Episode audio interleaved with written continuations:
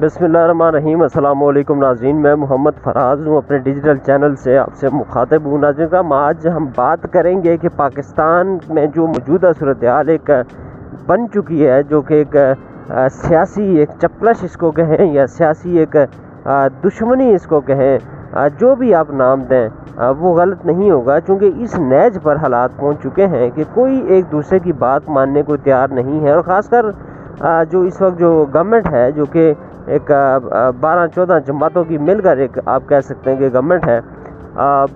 اس کے اندر وہ بالکل ایک سوچ نہیں ہے کہ ایک اپوزیشن کو ساتھ لے کر کیسے چلنا ہے، اور ان کے اندر ایسا ایک فیئر ہے، ایک ایسا خوف ہے عمران خان کے نام کا کہ وہ شاید ڈر رہے ہیں کہ شاید عمران خان اگر اقتدار میں آ گیا تو سب کو لے ڈوبے گا۔ یہ وہ اصل میں مین خوف ہے، ایک بڑی وجہ ہے کہ مذاکرات بھی رات کو ناکام ہو چکے ہیں۔ وہ مذاکرات جو سپریم کورٹ پاکستان کے حکم پہ شروع ہوئے تھے، وہ مذاکرات رات کو ناکام ہو چکے ہیں، اور جو مطالبات تھے پاکستان تحریک انصاف کے حکومت سے، ان کو حکومت نے جو ہے وہ ریجیکٹ کر دیا ہے۔ اور مطالبات تھے کیا؟ مطالبات یہ تھے کہ مئی کے مہینے میں جو ہے حکومت اسمبلیاں توڑے اور پھر پورے ملک میں اکٹھے الیکشن ہو۔ یہ پاکستان تحریک انصاف کے ایک بڑا مطالبہ تھا، جو کہ گورنمنٹ نے نہیں مانا، اور بالآخر رات کو مذاکرات جو ہے ناکام ہو گئے، اور پاکستان تحریک انصاف کی طرف سے اس کا اعلان بھی کر دیا گیا، جو کہ پاکستان کے لیے ایک نیک شگون نہیں ہے۔ دیکھا جائے ناظرین کرام تو پاکستان اس وقت ایک ایسے دورائے پہ کھڑا ہے جس میں آگے تو بالکل تباہی تباہی ہے، پیچھے آئیں تو شاید کوئی سروائیول ممکن ہو سکے، اور سروائیول اس صورت میں ہوگا کہ جب ساری جماعتیں مل کر بیٹھیں گی، تحریک انصاف کو بھی سارے معاملے میں شامل کیا جائے گا، ان کے ساتھ بات چیت سے معاملات کو جو ہے وہ ریزالو کرنے کی کوشش کی جائے گی۔ تو یہ ایک واحد صورت ہے جو پاکستان کو اس دلدل سے، اس مصیبت سے، اس ٹینشن سے، اس جو مہنگائی کا دور ہے، جو عوام کی زندگیاں تباہ و برباد ہو رہی ہیں، اسے نکال سکتی ہے۔ لیکن یہ سوچے گا کون؟ یہ سوچنا کام ہے حکومت وقت کا۔ حکومت وقت کو یہ سوچنا ہوگا کہ کیا انہوں نے اپنی ذاتی دشمنیوں پر، کیا انہوں نے اپنی ذاتی اناج پر، کیا انہوں نے اپنی ذاتی جو انا ہے اس کی بنیاد پر حکومت کرنی ہے، یا عوام کی جو خوشحالی ہے، عوام کے جو حقوق ہیں، ان کو مد نظر رکھتے ہوئے اپنے فیصلے لینے ہیں۔ So very important situation for Pakistan right now, and very dangerous situation as well, کہ پاکستان اس وقت یہ ٹریبیون میں یہ خبر چھپی ہے کہ پاکستان کے جو ڈیفالٹ ہونے کے چانسز ہیں وہ انکریز ہو کر، اس میں اضافہ ہو کر 65% کے راؤنڈ اباؤٹ وہ پہنچ چکے ہیں، جبکہ پاکستان تحریک انصاف کی جب حکومت تھی تو اٹ واز نیئر 14 to 15%۔ سو آپ دیکھیں کہ ایک سال کے اندر جو اس ملک کے ساتھ ہوا ہے وہ اس کی مثال تاریخ میں نہیں ملتی۔ اب یہ سارا معاملہ جو ہے، دیکھیں ایک چیز بڑی کلیئر کٹ ہے کہ پاکستان کو اگر آپ نے اس دلدل سے نکالنا ہے تو یہ نہیں ہو سکتا کہ ایک بڑی مقبول جماعت پاکستان تحریک انصاف، جس کے ابھی سرویز کو اگر آپ دیکھیں تو آلموسٹ 65% جو ہے وہ عوام پاکستان تحریک انصاف کو پسند کرتی ہے، 65% عوام پاکستان تحریک انصاف کے حق میں ہے۔ یہ حالیہ جو سروے آئے ہیں، ان سرویز کی رپورٹ کی بنیاد پر میں بات کر رہا ہوں، تو اس جماعت کو آپ باہر نکال کر تو آپ یہ کہیں کہ ہم بانمتی کا کنبہ بنا کر حکومت چلا لیں گے، ایسا ممکن نہیں ہے۔ یہ دیکھیں جب آپ ملک کی محبت میں فیصلے کریں گے تو دین ڈیفینیٹلی آپ کو سوچنا پڑے گا کہ ہمیں مل کر بیٹھ کر فیصلے جو ہے کرنے پڑیں گے۔ اور ایک چیز یاد رکھیں، میں یہ سمجھتا ہوں کہ جو سیاستدان قوم کی خاطر مل کر نہیں بیٹھ سکتے، فیصلے نہیں کر سکتے، وہ سیاستدان ہو ہی نہیں سکتے۔ وہ اپرچونسٹ ہیں، وہ موقع پرست ہیں، وہ اپنے اپنے مفادات کی جنگ لڑ رہے ہیں۔ اگر تو ان کو عوام کی فکر ہوتی تو یہ مل بیٹھ کر انگیج کر کے پاکستان تحریک انصاف کو اس معاملے کا حل نکالتے، اور پاکستان تحریک انصاف کا مطالبہ بھی کوئی غیر آئینی، غیر جمہوری تو ہے نہیں۔ ان کا مطالبہ یہی ہے کہ ایک وقت میں اگر آپ الیکشن چاہتے ہیں تو اپنی اسمبلیاں تحلیل کریں، مئی میں جو ہے وہ اسمبلیاں تحلیل کریں، اس کے بعد پھر الیکشن کروا دیں۔ یہ پاکستان تحریک انصاف کا مطالبہ ہے، جبکہ یہ اس کی طرف جا نہیں رہے، اور وجہ بڑی واضح ہے، بڑی کلیئر ہے کہ انہیں پتہ ہے کہ جو اس وقت مہنگائی کی صورتحال ہے، جو مہنگائی میں کی چکی میں لوگوں کو انہوں نے پیسا ہے، جو معیشت کا بیڑا غرق کیا ہے، اگر ایسی صورتحال میں الیکشن میں جاتے ہیں تو اس کو نقصان ہوگا۔ لیکن پھر اس بات کی بھی نفی ہوتی ہے جس میں یہ بار بار یہ ڈیلی بیسز پر یہ کلیم کر رہے ہوتے ہیں ان کے وزراء کہ ہم نے جی اپنی سیاست کو داؤ پہ لگا لیا اور ریاست کے لیے فیصلے کیے۔ تو یہ مطلب ہمبل ریکویسٹ ہے کہ ریاست تو اب آپ سے قربانی مانگ رہی ہے کہ ریاست کی جو صورتحال ہو چکی ہے، ریاست کے جو معاملات اس وقت چل رہے ہیں، جو اس وقت ہماری اکانومی کی پوزیشن ہے، تو ریاست کو تو قربانی اب مانگ رہی ہے۔ پہلے تو ریاست کو قربانی کی ضرورت نہیں تھی، تب تو پاکستان کے جو ڈیفالٹ کرنے کے چانسز تھے وہ 14-15% کے برابر تھے، ابھی آپ نے ان کو 70% پہ آپ لے کر آلموسٹ چلے گئے ہیں۔ تو ریاست تو قربانی اب مانگتی ہے، ریاست اب آپ سے کہتی ہے کہ آپ الیکشن کروائیں، اپوزیشن کو انگیج کریں اور ایک ایسا متفقہ قسم کا فیصلہ کریں قومی مفادات میں، تاکہ ملک جو ہے وہ بچ سکے، ملک کے حالات بہتری طرف جا سکیں۔ تو ریاست وہ اب قربانی مانگتی ہے۔ آپ نے کون سی قربانی دی ہے؟ اصل میں حقیقت یہ ہے کہ قربانی جو ان لوگوں نے دی ہے وہ قربانی یہ تھی کہ انہوں نے اپنے کیسز معاف کروانے کے لیے جو قوانین سازیاں تھیں وہ کروائی ہیں، اور اس کا پاکستان کو ناقابل تلافی نقصان پہنچا ہے اور مزید نقصان پہنچنے کا خدشہ ہے۔ اور میرے خیال میں سارے سیاستدانوں کو مل بیٹھ کر اس معاملے کو دیکھنا پڑے گا، ایک ہیوج رسپانسبلٹی ہماری عوام کے کندھوں پر بھی ہے کہ یہ سیاستدان اگر اپنے تعین کو فیصلہ نہیں کر پاتے، یہ کسی نیج پر نہیں پہنچ پاتے، یہ کسی نتیجے پر نہیں پہنچ پاتے، دین پاکستان کی جو قوم ہے، پاکستان کی جو عوام ہے، دے ہیو ٹو ڈیسائڈ کہ انہوں نے کہاں چلنا ہے۔ کیا انہوں نے پہلے کی طرح جو برباد کرنا ہے اس ملک کو، یا اپنے سیاستدانوں کو مجبور کرنا ہے کہ بیٹھے مل بیٹھ کر اس معاملے کا حل نکالیں؟ یہ زندہ قومیں کرتی ہوتی ہیں، یہ ایسے نہیں ہوتا کہ آپ دنیا کی تاریخ اٹھا کر پڑھ لیں کہ جہاں کہیں بھی اس طرح کے معاملات ہوئے ہیں اور جہاں کہیں بھی اس طرح چیزیں جو ہے پوائنٹ آف نو ریٹرن پر پہنچی ہیں، تو اس کا بڑا جو ہے وہ بہت زیادہ نقصان ہوا ہے، ان قوموں کو، ان ملکوں کو بہت زیادہ نقصان ہوا ہے اور ملک قومیں جو ہے تباہ و برباد ہوئی ہیں۔ So this is very important, very very important, اور اس میں قوم کا بہت بڑا جو ہے وہ کردار ادا کرنے کا ایک وقت ہے۔ قوم اگر کردار ادا نہیں کرے گی تو پولیٹیشنز جو ہیں وہ کبھی بھی نہیں کر پائیں گے، اور اس کی سب سے بڑی وجہ یہ ہے کہ سب کے مفادات ہیں، سارے کے سارے جو ہیں وہ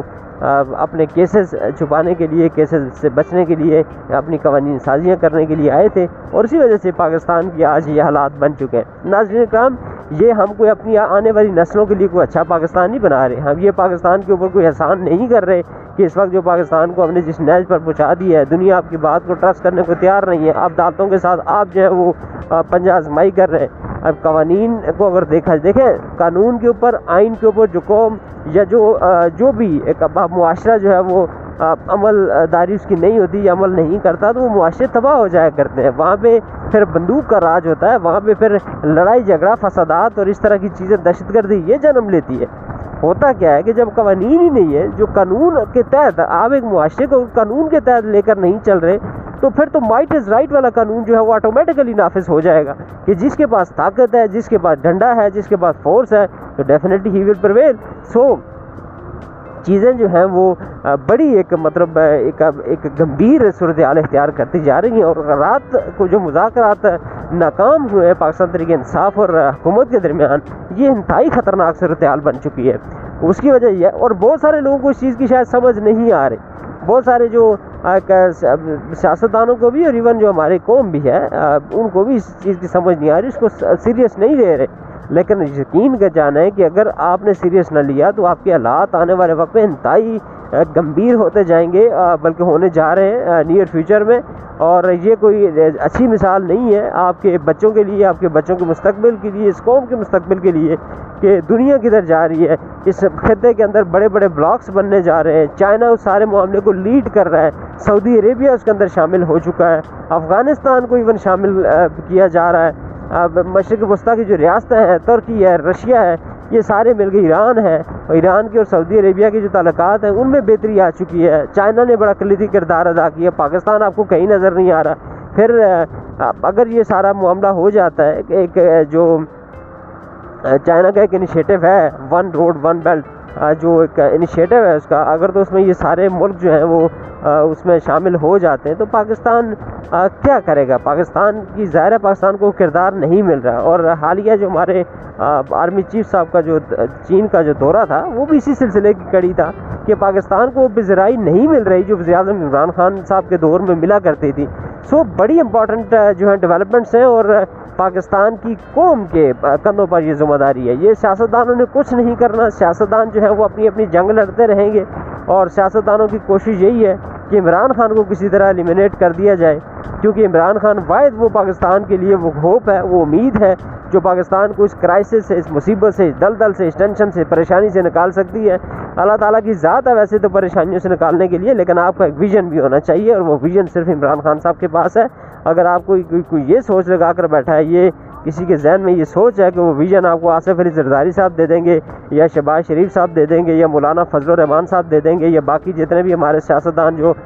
اس وقت حکومت میں، یہ آپ کو ویژن دے دیں گے، ایسا ممکن نہیں ہے۔ دیکھیں، ایک سیاستدان ہونا اور بھی بات ہے، اور لیڈرشپ کی کوالٹیز ہونا یہ ایک ڈیفرنٹ چیز ہے۔ سو اس موجودہ صورتحال میں میں یہ سمجھتا ہوں کہ سب سے بڑھ کر جو ذمہ داری ہے، جو کلیدی کردار ہے، وہ پاکستان کی قوم کا ہے، اور پاکستان کی قوم اگر وہ کردار ادا نہیں کرے گی تو چانسز بڑے مدھوم ہوتے جا رہے ہیں، چونکہ سپریم کورٹ پاکستان کا بھی جو حکم ہے وہ بھی جو ہے وہ یہ گورنمنٹ نے ماننے کو تیار نہیں ہے۔ سپریم کورٹ پاکستان متعدد بار یہ حکم دے چکی ہے کہ پنجاب